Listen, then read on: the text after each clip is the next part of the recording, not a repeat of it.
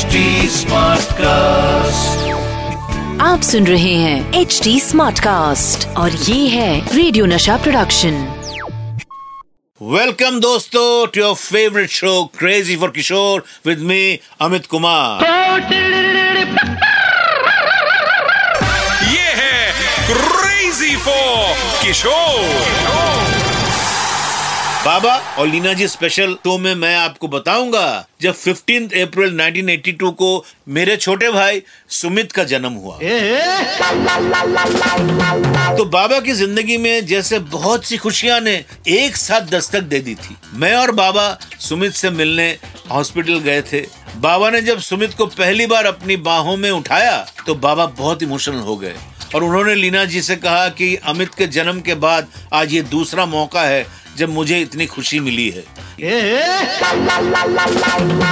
मुझे लीना जी ने बताया कि उनकी प्रेगनेंसी के दौरान बाबा उनका किस तरह ख्याल रखते थे। यहाँ तक कि बाबा लीना जी के साथ उनके गायनकोलॉजिस्ट से मिलने भी जाते थे। आज के दौर में ये बहुत नॉर्मल सी बात है लेकिन उस टाइम पे पति अपनी पत्नियों के साथ गायनक के पास नहीं जाते थे। इनफैक्ट लीना जी को बहुत ऑकवर्ड लगता था क्योंकि पूरे क्लिनिक में बाबा एक, के अकेले हस्बैंड होते थे। और हर तरफ़ फीमेल ही फीमेल दिखाई देती थी। लीना जी ने मुझे एक और किस्सा बताया था कि जब सोनोग्राफी के बाद डॉक्टर ने बाबा से कहा था इट्स अ बेबी बॉय तो बाबा थोड़े डिसअपॉइंट हुए और उन्होंने डॉक्टर से पूछा आई यू श्योर शायद बाबा सेकेंड चाइल्ड एक लड़की एक्सपेक्ट कर रहे थे। लेकिन सुमित के जन्म के बाद बाबा बहुत खुश हुए। बाबा को बच्चों से बहुत प्यार था। सुमित के पैदा होने के दो दिन बाद ही बाबा ने प्यार से एक नकली नाम रख दिया, गब्दू राम बंजारा, क्योंकि सुमित था एक गब्दू गब्दू।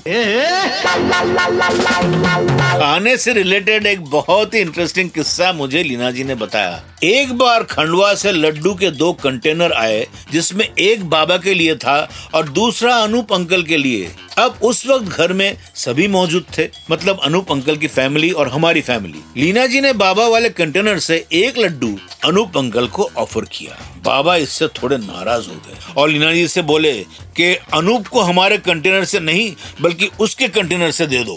बाबा खाने के लिए बहुत पर्टिकुलर थे और जो उन्हें पसंद होता था, वो बाबा किसी के साथ शेयर नहीं करते थे।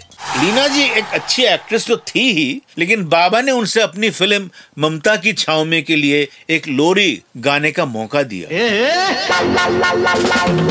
और ये गाना लीना जी ने बिना किसी रिहर्सल के बाबा के लिए रिकॉर्ड किया। लीना जी ने बाबा से कहा कि इस गाने को वो एक बार फिर से प्रॉपर रिहर्सल के बाद रिकॉर्ड करना चाहती है। इस पर बाबा ने उनसे कहा कि अगर उन्हें ये गाना प्रॉपरली रिकॉर्ड करना होता तो वो इसको आशा जी या लता जी से रिकॉर्ड करवा लेते।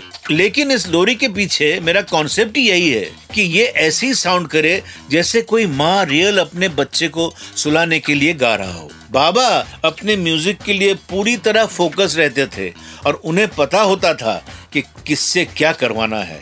अभी मेरे जाने का वक्त हो गया है, लेकिन फिर मिलेंगे आपके फेवरेट शो क्रेजी और किशोर में। स्टे हैप्पी स्टे क्रेजी आप सुन रहे हैं एच डी स्मार्ट कास्ट और ये था radio Nasha production H smart Smartcast.